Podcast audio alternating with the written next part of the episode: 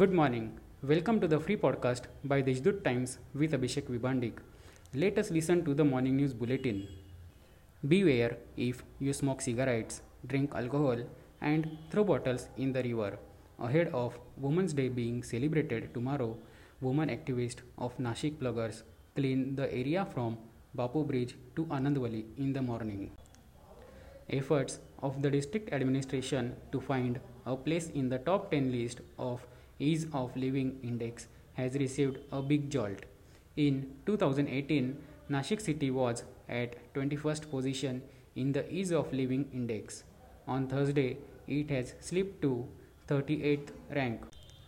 No matter how much Shiv Sena leader Sanjay Raut roars, but in the upcoming elections, the BJP will once again come to power in the Nashik Municipal Corporation, claiming that the elections are on the threshold quipped BJP leader and former minister Girish Mahajan.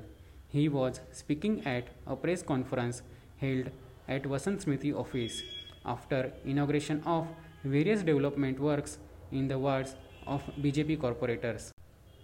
On the backdrop of Deputy Director of Education Nashik Nitin Upasni signing a letter to postpone the survey of out of school children started by the government till June 15. He withdrew the decision clarifying that the survey work will continue as planned.